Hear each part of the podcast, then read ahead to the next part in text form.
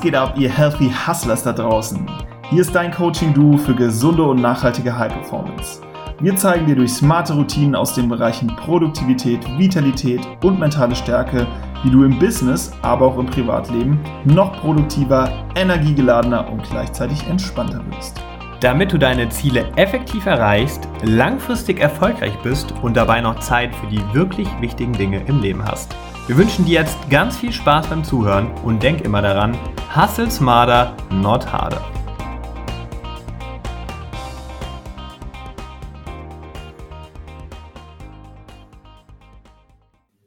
Herzlich willkommen, lieber Hörer. Ich bin Ed und wir haben heute wieder ein super geiles Interview am Start. Und es geht um das Thema, wie dich Angst davon abhält, deine Ziele zu erreichen. Und da möchte ich heute nicht alleine drüber sprechen, das wäre ja langweilig. Und ich habe einen ganz, ganz besonderen Gast dafür eingeladen. Und es ist kein geringerer als der großartige Sascha Boampong vom Digital Nomaden Podcast. Hey Sascha. Ed, vielen, vielen Dank. Ich freue mich sehr, dass ich heute hier am Start sein darf. Und das wird auf jeden Fall geil. Grüße aus Prag.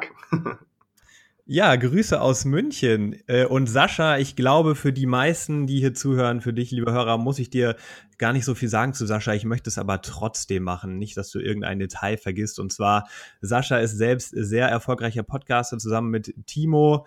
Die Folgen der Digital Nomaden Podcasts oder des Podcasts wurden schon über eine Million Mal gehört. Und ich selbst war ein riesengroßer Fan des Podcasts, bin es auch immer noch und habe äh, ja euch auch damals so das erste Mal kennengelernt. Und von daher ist es einfach eine besondere Ehre, dass ich dich jetzt hier haben darf. Ja, und zusammen mit äh, Timo Eckhardt seid ihr auch mittlerweile sehr vielseitige Unternehmer.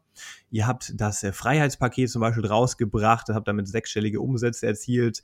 Ihr habt ein richtig cooles Format etabliert, nämlich die digitale Nomaden-Podcast Klassenfahrt, eine einwöchige Intensiv-Vacation, auch sehr cool.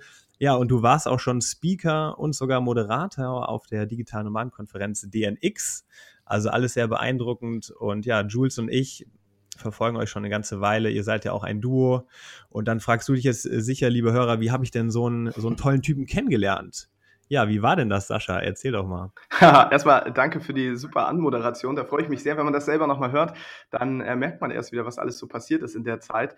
Ähm, ja, wo haben wir uns eigentlich kennengelernt, mein Lieber? Ich meine, wir würden ja heute hier wahrscheinlich gar nicht sitzen, äh, wenn wir uns nicht kennengelernt hätten. Na, vielleicht doch. Ähm, wir haben uns kennengelernt im Rahmen des äh, Formats Talentschmiede von Robert Gladitz. Ne? Das war ja letztendlich das äh, Casting, wo es darum ging, sechs Business Starter und dann am Ende waren es ja sieben, zehn Wochen zu begleiten, ihr eigenes Ding durchzuziehen, unter anderem dann auch auf Bali und so weiter. Ihr wisst es, euch brauche ich das hier alle nicht erzählen. Und da durfte ich in der Jury sitzen und äh, habe mich dann sofort in Jules und Ed verliebt, weil ich da natürlich die Buddy Power schon gespürt habe und ich habe so ein bisschen Timo und mich wieder gesehen. Und für mich war von Anfang an eigentlich klar, okay, die beiden Typen, die haben es nicht nur richtig drauf, sondern die müssen das Ding hier auch rocken. Und ähm, ja, ich hatte recht, ähm, ihr seid jetzt ja mega erfolgreich auch am Start, bin super froh und stolz und freue mich jedes Mal, wenn ich euch sehe oder von euch höre. Und ja, durfte euch echt begleiten ja auch so ein bisschen auf eurer Reise. Und ähm, das macht mich sehr, sehr happy und umso glücklicher bin ich, dass ich dann heute auch noch hier zu Gast sein darf. Also vielen, vielen Dank.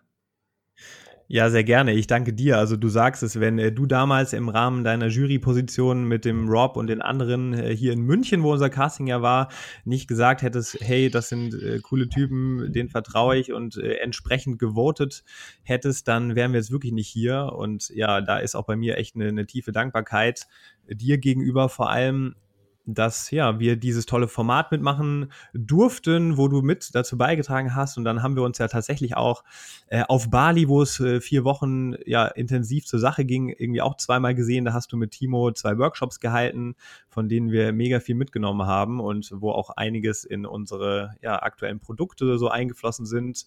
Und dann haben wir uns auf der DNX auch nochmal gesehen, wo ihr ja auch einen Workshop gegeben habt. Und so gab es immer mal wieder ja, ein Wiedersehen und ich finde es einfach mega schön, äh, dass wir uns kennenlernen durften und ja, jetzt so gegenseitig immer mal wieder Kontaktpunkte haben und dieser Podcast ist nun mal jetzt der nächste und das ist einfach eine richtig tolle Sache. This is just the beginning. Also ich glaube, da werden noch viele, viele weitere Kontaktpunkte folgen und ich freue mich sehr. Also von daher, ja, richtig, richtig cool. Ist auch eine, eine schöne Geschichte, ne, wenn man erzählt, so wir haben uns beim Casting kennengelernt. Ja, dann fragen vielleicht viele nochmal so, was für ein Casting DSDS, aber das ja. ist ja, glaube ich, auch nicht mehr so cool heute.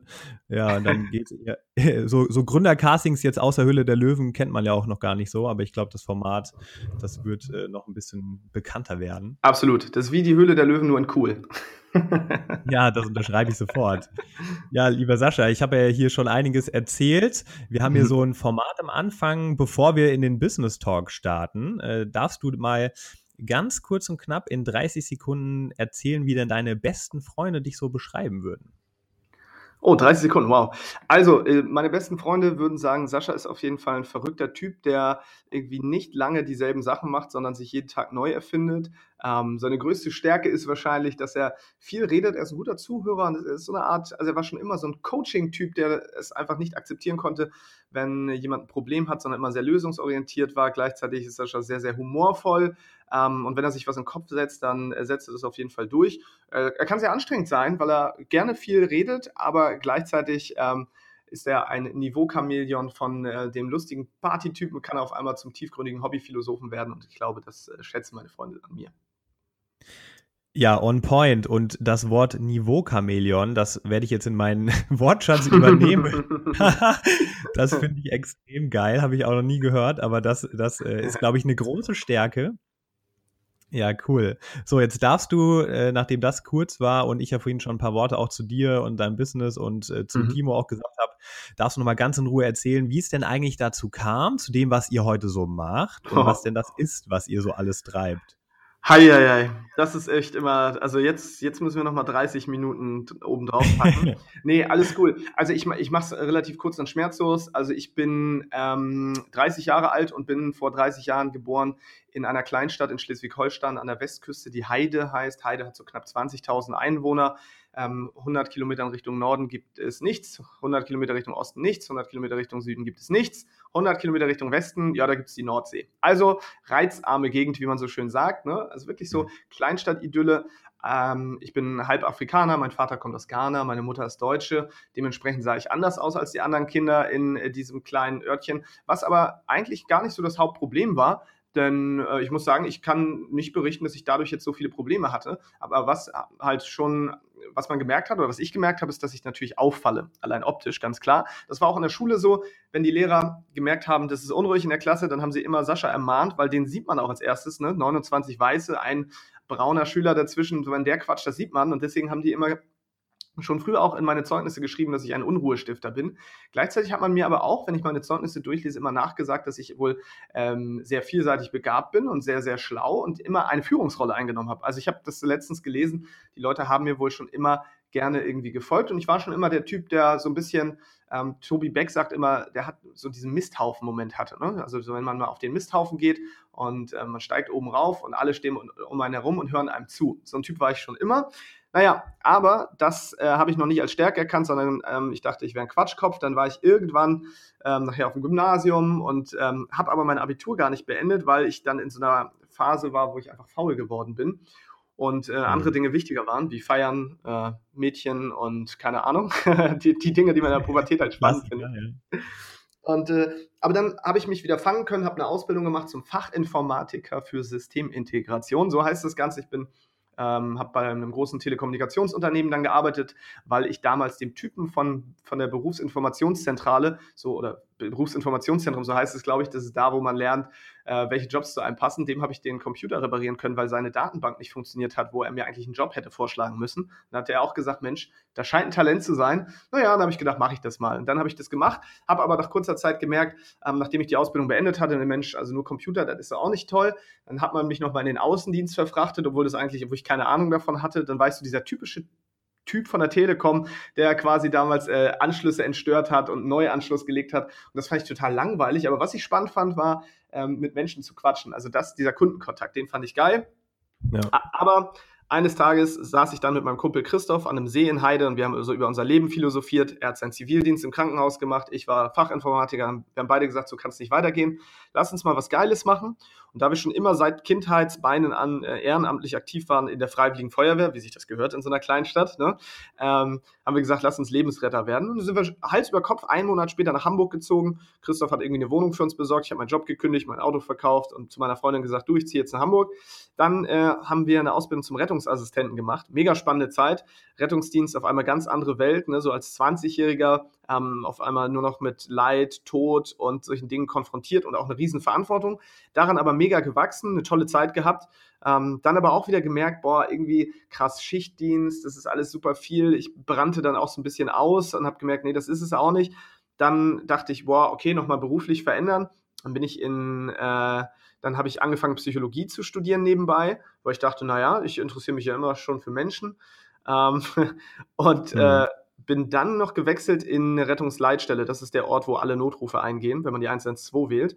Und das heißt, ja. ähm, da habe ich nochmal die Feuerwehrausbildung nochmal komplett dann gemacht, die Führungsausbildung, bin dann da gelandet, habe dann währenddessen da auch schon wieder gemerkt, oh Mann, ey, das ist auch alles nicht meins, ich muss so viel arbeiten und irgendwie ähm, die Leute, die da sind, also ich will überhaupt nichts gegen die Kollegen sagen, alles nette Menschen, aber das ist halt ein anderer Schlag gewesen, die haben andere Werte als ich. Sicherheit war denen total wichtig, mir war Freiheit wichtig und ähm, naja, ich habe mich immer mehr mit dem Thema Persönlichkeitsentwicklung beschäftigt. Ähm, unter anderem auch, weil ich, das habe ich jetzt ganz übersprungen, ein Casting gewonnen hatte. Auch ich habe mal ein Casting gewonnen, lieber Ed. Und zwar habe ich eine Wohnung gewonnen für ein Jahr. Ähm, ah, ich, ich, erinnere mich, stimmt. Da habe ich noch so ein Bild im Kopf, was auch in irgendeiner Zeitung dann war. Ja, ne? ja, genau. Ich durfte ja. ein, ein, Jahr mietfrei wohnen, zusammen mit zwei Mädels. Wir wurden gecastet, zwischen 4000 Leuten habe hab ich dann gewonnen mit den Mädels. Und da habe ich gemerkt, krass, Erfolg ist anscheinend kein Zufall, sondern man kann den beeinflussen. Und da habe ich mich dann mit diesem ganzen Thema Persönlichkeitsentwicklung beschäftigt, unter anderem dann auch mit alternativen Arbeitsformen, weil wenn man sich mit sich selbst beschäftigt, muss man sich irgendwann auch die Frage stellen, du, die die Sachen, die ich jetzt ähm, mache, beruflich, so ist das wirklich das, was ich wirklich möchte. Und dann bin ich aufs ortsunabhängige Arbeiten gekommen, also digitales Nomadentum, ne, mit Hilfe eines Computers von überall auf der Welt aus sein Geld verdienen. Habe ich gedacht, das klingt ja geil. Mich damit mega doll beschäftigt, dann auch auf ähm, Seminare und Meetups und so gegangen und da dann unter anderem Timo kennengelernt, mit dem ich heute den Podcast mache. Der Timo war mir nicht von Anfang an sympathisch, aber wir haben dann abends Impro-Theater gespielt auf einem äh, Seminar und haben ein schwules Paar gespielt. und dabei haben wir uns dann lieben gelernt.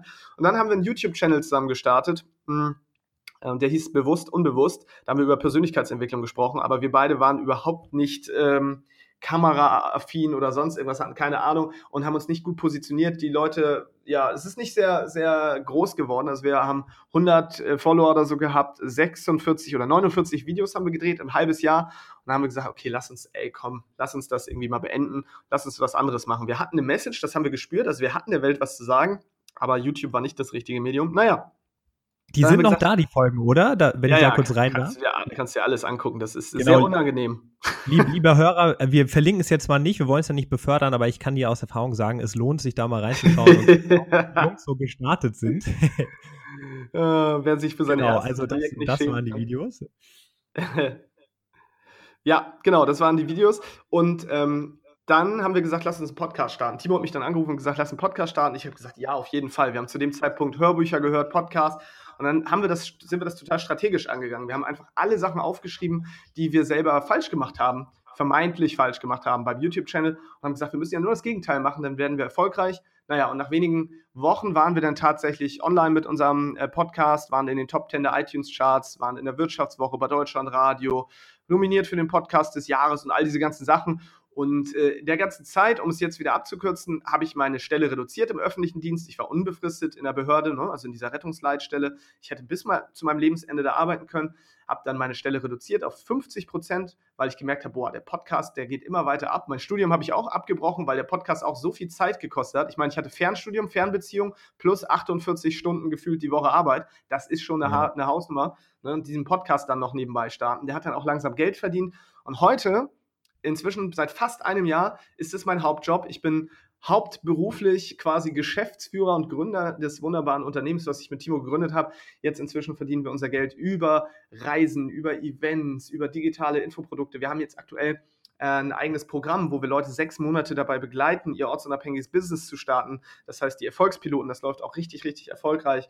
Und äh, ja, für jetzt genau das Leben, von dem wir immer geträumt haben, von diesem ortsunabhängigen äh, Lifestyle. Und äh, ja, also das zeigt vor allem, weil ich nicht der fleißigste war und auch nicht, ich bin, glaube ich, auch nicht der intelligenteste Mensch der Welt. Also ich habe genau das, was vermutlich alle Hörer auch haben. Ich habe die Ressourcen, die jeder irgendwie hat. Ähm, und mir hat nie einer gesagt, es ist möglich, sich selbstständig zu machen und sein eigenes Ding zu machen, seinen eigenen Lifestyle zu kreieren. Ähm, ich bin das beste Beispiel dafür, dass Willenskraft und Durchhaltevermögen einfach dafür sorgen, dass du dein Traumleben erreichen kannst, glaube ich. Und das ist das, was wir jetzt weitergeben an die Menschen, weil dadurch, dass wir diese Transformation selbst durchgemacht haben, können wir ehrlich und authentisch das jetzt an Menschen ähm, weitergeben, um zu zeigen, jeder kann seine Ziele erreichen, wenn er ja einfach nur dran bleibt und wenn er das richtige Umfeld hat. Und das schaffen wir jetzt aktuell. Ja, vielen Dank für den Einblick in diese Reise. Die finde ich selbst total spannend und da wir euch ja auch schon lange verfolgt haben, auch durch den Podcast, fand ich das auch früher, als ich nämlich selbst noch Angestellter war, total bewundernswert, dass ihr eben gesagt habt, wir wollen was in unserem Leben verändern, wir wollen was machen und mhm. einfach mal losgelegt habt und dann eben aus diesem YouTube-Kapitel dann auch einfach Learnings mitgenommen habt und dann alles in diesen Podcast habt einfließen lassen und was jetzt alles passiert ist, finde ich einfach nur total geil. Und ganz ehrlich, also das muss ich an der Stelle so sagen, ihr seid auch nach wie vor Vorbilder von Jules und mir und ich glaube, Dankeschön. Äh, auch jeder, jeder Zuhörer kann einiges lernen. Also hört unbedingt in diesen Podcast rein, da gibt es viel Inspiration. Und ja, auf jeden Fall sehr, sehr spannend. Und du hast gerade schon gesagt, ihr habt ja immer, ihr habt immer eure Ziele verfolgt, ihr habt euch immer was vorgenommen, ihr seid ins Handeln gekommen, ihr habt einfach mal gemacht. Und das soll ja heute auch so ein bisschen das Thema der Episode sein dass man Ziele erreicht und wir vor allem mal so rausarbeiten, was steht denn dem eigentlich im Wege? Was sind dann so Dinge, mhm. die Menschen davon abhalten, dass sie sich ihr Traumleben erschaffen, dass sie ihre Ziele erreichen. Und ich glaube, da gibt es eine ganze, ganze Menge. Und wir können uns ja da so nach und nach mal nähern. Was sind denn so aus deiner Sicht äh, Themen, die dafür sorgen, dass Menschen einfach nicht äh, ja, das eigene Business aufbauen, einen Online-Kurs starten, mehr Sport mhm. machen, sich beruflich verändern? Es gibt ja so viele Anwendungsfälle und ja, da mhm. gibt es, glaube ich, aber viele Themen, die sind dann doch immer wieder gleich. Ich glaube, zuallererst ähm, ist das Thema Warum ganz wichtig. Also man braucht ein starkes Warum. Also ich kann jetzt ja sagen, ich möchte zum Beispiel mehr Sport machen. Aber das alleine sorgt ja nicht dafür, dass ich dieses Ziel erreiche, weil mein Unterbewusstsein, das ist der, letztendlich der Ort, an dem die Veränderungen auch stattfinden. Das fragt sich natürlich, okay, ich bin bequem, ich will mich nicht so oft verändern, warum soll ich denn das tun?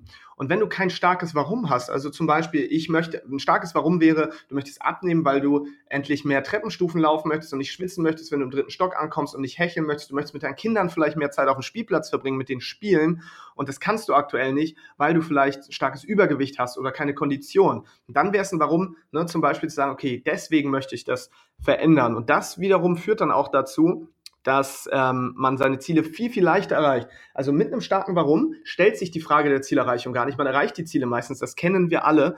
Oft kommt ein starkes Warum erst dann, wenn wir einen Schicksalsschlag zum Beispiel erlebt haben oder eine starke Emotion erlebt haben. Ne? Also wir sind zum Beispiel verliebt ja, und möchten jetzt für den Partner irgendwas tun, weil, keine Ahnung, wir möchten uns verändern. Ne? Der Partner sagt zum Beispiel, ähm, ja, du, ich finde dich wunderbar, aber du musst aufhören zu rauchen, weil ich finde es irgendwie nicht cool und ähm, jetzt sagst du, okay, ich liebe diese Person ganz, ganz doll, dann hast du ein starkes Warum und auf einmal fällt es überhaupt nicht schwer, damit aufzuhören. Deswegen Punkt eins, finde dein Warum, würde ich sagen. Das ist, glaube ich, das, das Allerwichtigste. Hm. Hast du da eine, eine, Strategie, wo wir gerade noch beim Warum sind, wie man sich dem nähern kann? Vielleicht so eine Art Vorgehen oder auch irgendwie bestimmte Fragen, die man sich stellen kann? Oder ist es ja. ein sehr, sehr, langer Prozess, äh, den man erstmal anstoßen darf? Die, Fra die Frage nach dem Warum ist relativ einfach. Man fragt sich nämlich immer, warum. Das können wir ja mal spielen. Sag mir mal irgendwas, was du jetzt verändern möchtest. Hm, ich möchte gern mehr schwimmen gehen. Ja, warum? Weil ich habe in einem Monat so einen kleinen Wettkampf, wo ich äh, beim Schwimmen noch besser werden darf. Mhm, okay. Was würde es für dich bedeuten, wenn du den Wettkampf äh, gewinnst? Das wäre geil, vor allem weil zwei sehr gute Freunde mitmachen und ich unbedingt besser sein möchte als die beiden. Warum möchtest du besser sein als die beiden? Uh, das ist eine sehr gute Frage, weil ja ich von mir selbst irgendwie den Anspruch habe, immer das Beste zu geben und auch einfach gerne Erfolg habe und ja, besser bin als vielleicht manche anderen. Siehst du, also wir, wir wollen es gar nicht weiter treiben, aber du merkst, ne, das geht ganz schön tief, indem man halt ja. immer weiter fragt und zwar so lange, bis man nicht mehr weiterkommt. Weil die Frage ist, geht es wirklich darum, nachher am Ende wirklich mehr Sport zu machen in dem Fall oder steckt da wirklich ein ganz anderes Warum hinter? Und vielleicht entdeckt man dann sogar, okay, dass es kein vernünftiges Warum gibt. Ne? Zum Beispiel, vielleicht mhm. hättest du jetzt irgendwann entdeckt, okay, es geht eigentlich nur darum, mich irgendwie kompetitiv zu messen und hier so ein bisschen ne, einfach nur so meine Freunde zu schlagen.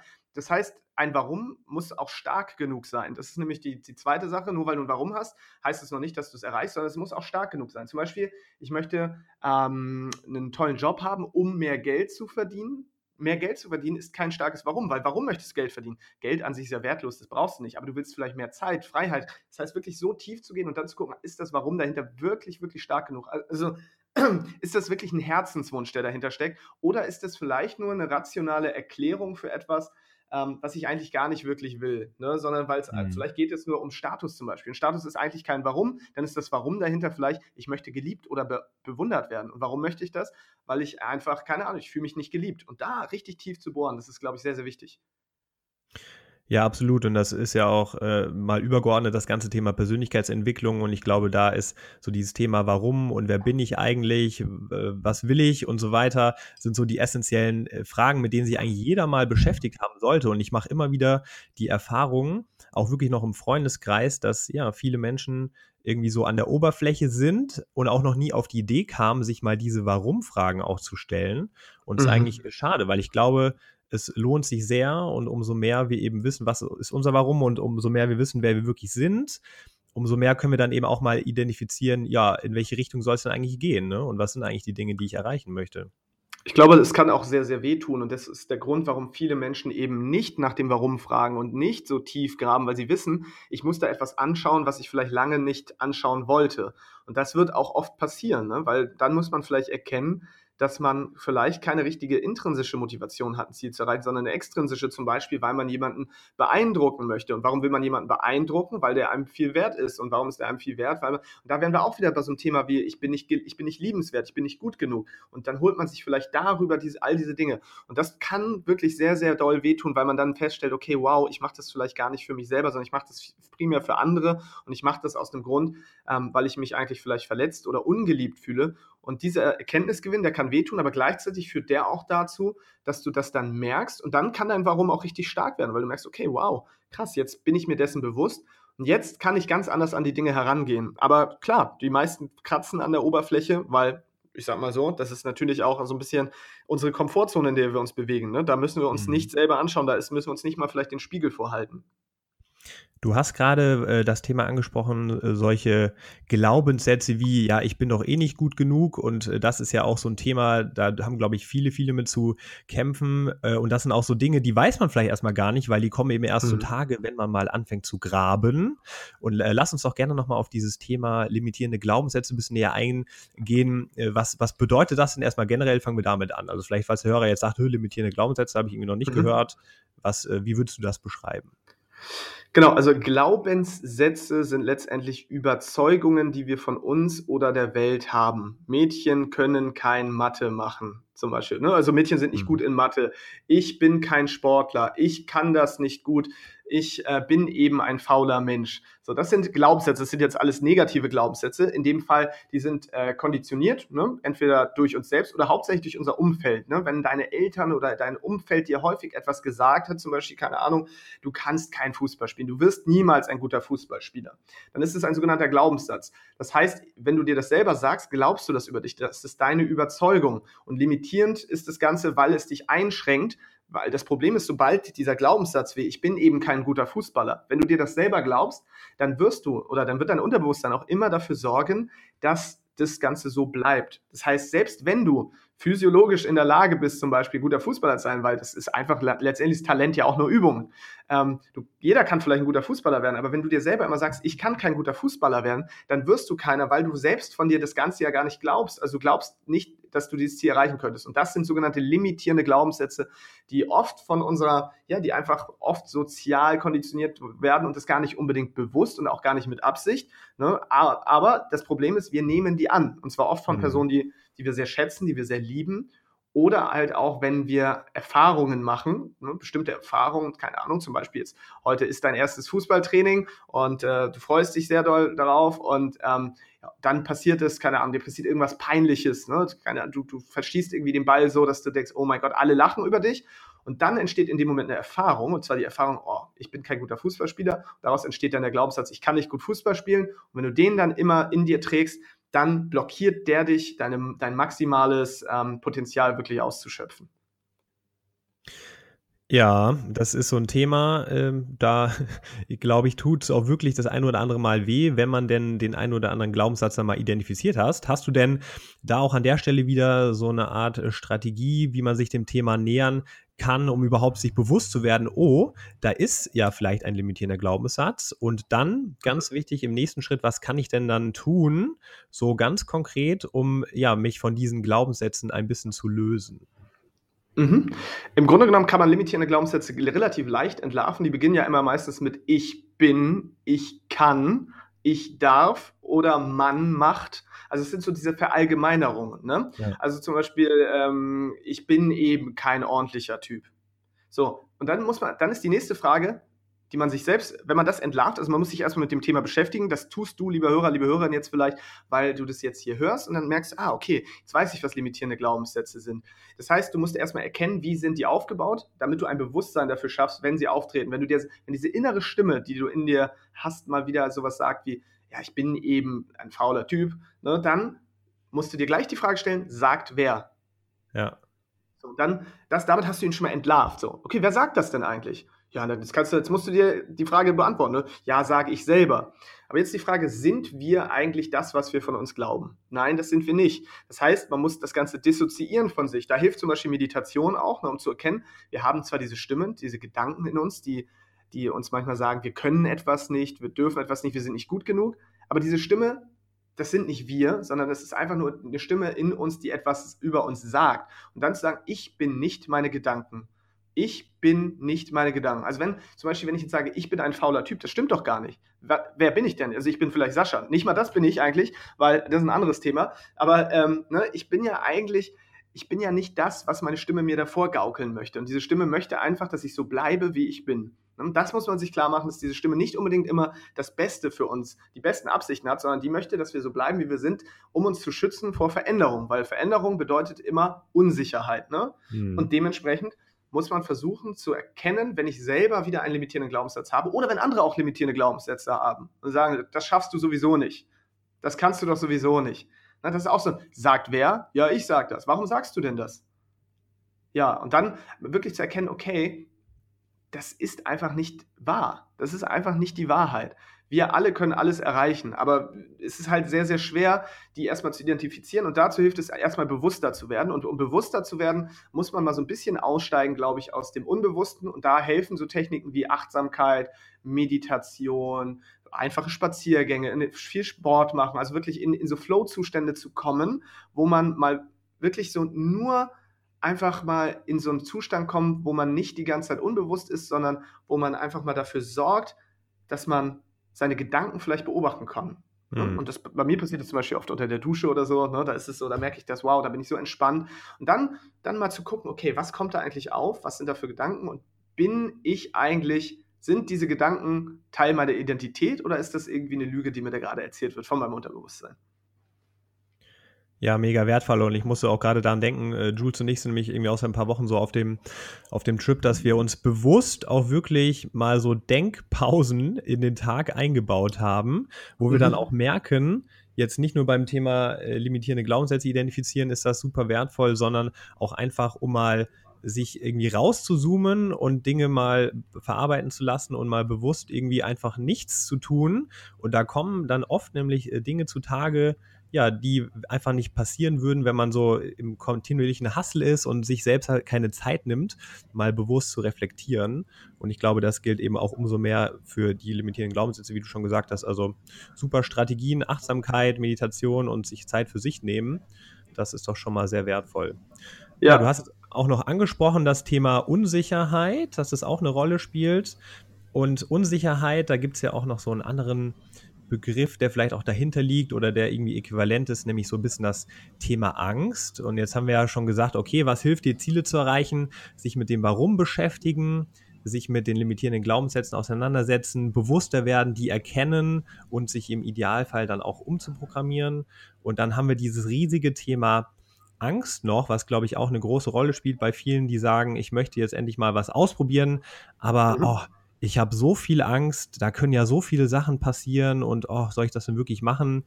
Wie siehst du das? Was hat Angst dafür einen Stellenwert, äh, uns davon abzuhalten, unsere Ziele zu erreichen?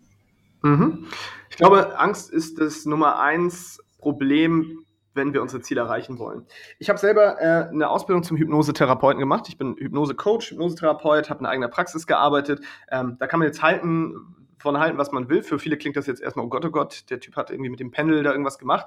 Aber egal, was du jetzt davon hältst, versuch einfach mal kurz offen zu sein, gar nicht für das Thema Hypnose, sondern einfach dafür, ähm, vielleicht für die Theorie dahinter. Und wir müssen mal überlegen, wie Ängste eigentlich entstehen, beziehungsweise was auch der Sinn von Ängsten ist. Und auch da haben wir wieder ähm, etwas, ich meine, die Ängste sind entstanden zu einer Zeit, in der wir einfach noch die Höhlenmenschen waren. Ne? Das ist ja auch so Teil unseres ähm, unseres, also Teil unserer, unseres Gehirns, der damals entstanden ist, der uns dafür vorgeschützt hat, wirklich ähm, zu sterben. Also es ging ja darum, kämpfen oder fliehen oder einfrieren. Ne? Fight, Flight or Freeze. Ne? Kennen vielleicht manche auch diese Mechanismen. Und dafür brauchen wir etwas, und zwar Ängste. Und zwar mhm. Ängste haben uns geschützt davor, dass wir zum Beispiel dem Tiger, dem Säbelzahntiger, nicht einfach so ohne Waffe oder so äh, in die Arme rennen oder dem Mammut. Ne? Das heißt, wir brauchten Angst davor. Das sind ja Ängste, die haben ja auch durchaus Sinn gemacht. Ne? Also wenn man die rational erklärt, das sind rationale Ängste, die machen total Sinn.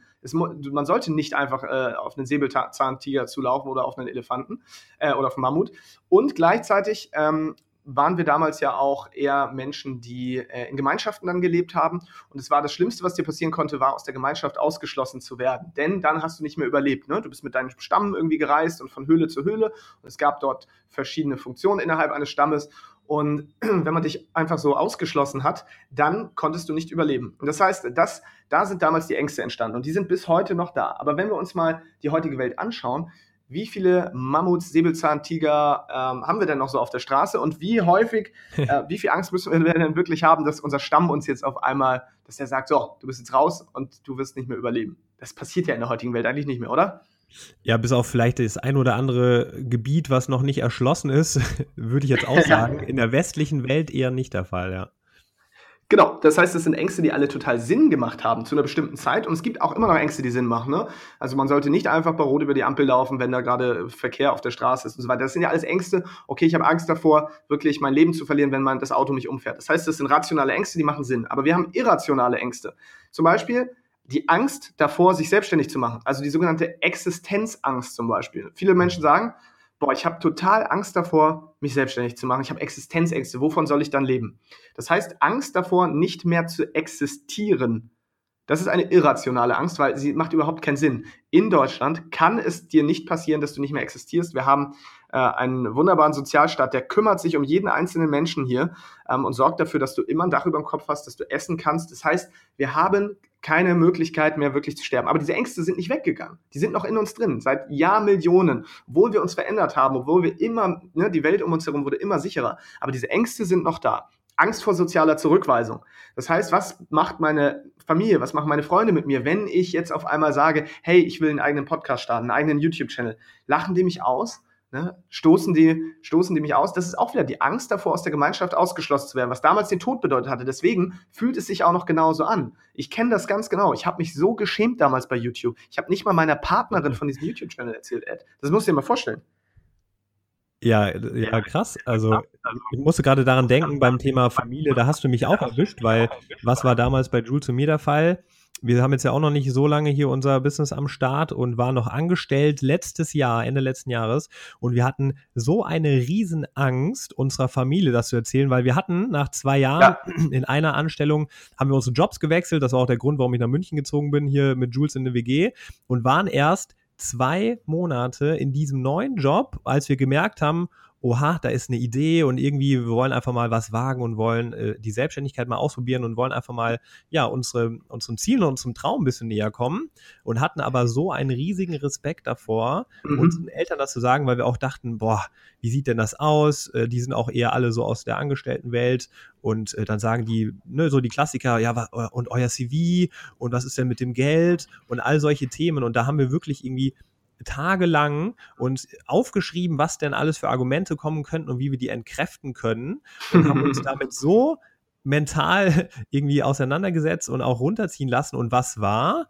Am Ende des Tages weil wir denen natürlich auch erklärt haben, wo das Ganze herkommt, haben die sich mega für uns gefreut, dass wir irgendwie ja glücklich sind mit dieser Entscheidung und irgendwie auch ganz viel Euphorie versprüht haben und dass sie uns äh, ja in allem unterstützen, was wir so vorhaben. Das heißt, diese Angst, die war einfach vollkommen unbegründet und ich glaube, das ist wirklich oft so, wie du auch gesagt hast, man hat noch diese Urangst in sich, eben so aus der Evolution begründet, die aber in so vielen Fällen ja einfach keinen Sinn macht. Genau, die macht keinen Sinn. Und das ist ein schönes Beispiel und es zeigt am Ende, euch ist nichts passiert. Und da wären wir auch schon bei dem, letztendlich bei einem der Lösungsansätze. Und es gibt viele. Einer der Lösungsansätze ist es tatsächlich, sich relativ häufig in diese Angst zu begeben. Mhm. Ja, also so klassische Konfrontationstherapie, wenn man so möchte, um zu lernen, dass man überlebt. Weil Hauptangst, ne, hinter der eigentlichen Angst ist, ich habe Angst davor, nicht weiter leben zu können. Das ist das, was dahinter steckt. Wenn ich das weiß, dann muss ich meinem Körper, meinem Unterbewusstsein also nur zeigen, wenn ich mich in diese Angst begebe und ähm, mich konfrontiere, dann überlebe ich. Und dafür gibt es ganz einfache Übungen. Das heißt zum Beispiel, wenn man Angst hat vor Ablehnung, sollte man jeden Tag eine Sache tun, wo man definitiv Ablehnung erfährt. Und ich nehme da mal das beste Beispiel. Da gibt es Ablehnungsübungen. Du gehst morgen zum Bäcker, ja, zu dem Bäcker deines Vertrauens und sagst, ich hätte gerne drei Sesam, zwei Mohnbrötchen und ähm, dann sagt er irgendwann, ja, packt er das ein und dann am Ende sagst du, ich möchte aber nicht bezahlen. so, dann guckt er dich natürlich an und sagt, wie, Sie möchten nicht bezahlen. Sagst du, ja, ich möchte nicht bezahlen. Und was dann passiert, ist folgendes. Du merkst, oh, du kriegst schwitzige Hände, ne, dieses Herz schlägt, ähm, du, du kriegst irgendwie Atemnot, die, du, du weißt gar nicht, was passiert. Hm. Aber am Ende passiert folgendes, du wirst nicht sterben, du wirst es überleben. Es hat sich unangenehm angefühlt, ganz klar.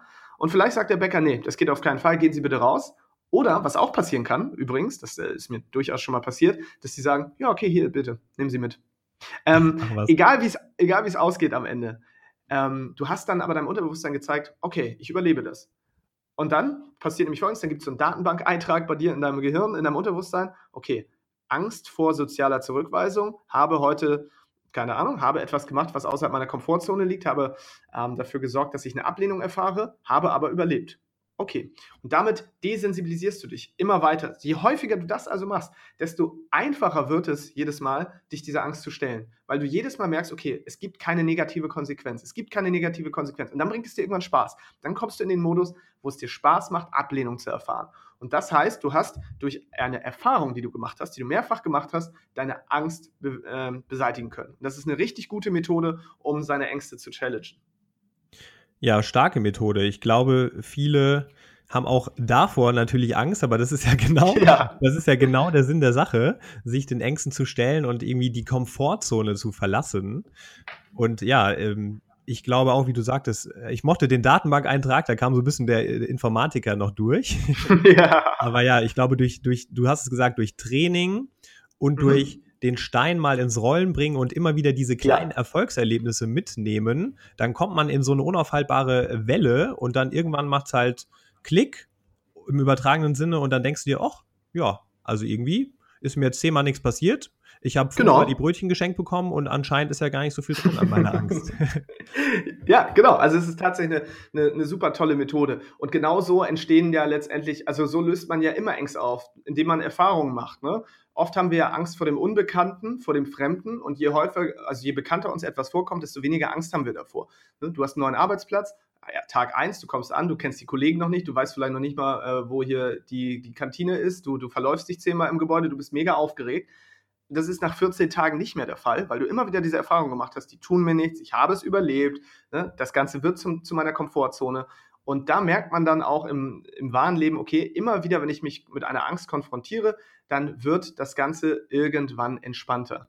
Und das kann man sich einfach zunutze machen in dem Fall. Und inzwischen, bei mir ist es so, ich liebe es, wenn ich merke, dass mir etwas unangenehm ist, wenn ich spüre, da ist Widerstand, weil ich weiß, ich werde daran wachsen. So wie Sportler, ne, Kraftsportler einem immer erzählen, sie lieben den Schmerz, sie lieben teilweise den Muskelkater, sie lieben es, wenn der, das Muskelversagen eintritt, weil sie wissen, nur dann wachsen sie. Ne? Muskel wächst nur dann, wenn man ihn letztendlich überstrapaziert, ja. weil dann beginnt danach der Heilungsprozess und der Muskel wächst. Und genauso ist das mit unserer Komfortzone auch. Ne? Wir müssen raus aus der Komfortzone in die Stresszone das heißt, es bedeutet immer Stress und dann wachsen wir. Nicht in die Panikzone, die gibt es ja auch noch. Ne? Das ist die, wenn du nur schreist und da passiert gar nichts mehr. genau. Da wächst kein Mensch. Ne? Das sollte man nicht tun. Aber so die Komfortzone zu verlassen ist notwendig. N nur dann, nur dann kannst du deine, dich deinen Ängsten stellen. Ja. So, das war der erste Teil des Interviews mit Sascha. Und wenn du jetzt Bock hast auf den zweiten Teil, dann geh direkt zur nächsten Episode, die ist schon online, und höre noch mehr über Saschas eigene Ängste und wie er die überwunden hat und über das Thema Zielerreichung. Und da gibt Sascha dir auch noch diverse Tipps und Strategien mit, wie du deine Ziele erreichst. Also hör direkt rein und ganz viel Spaß.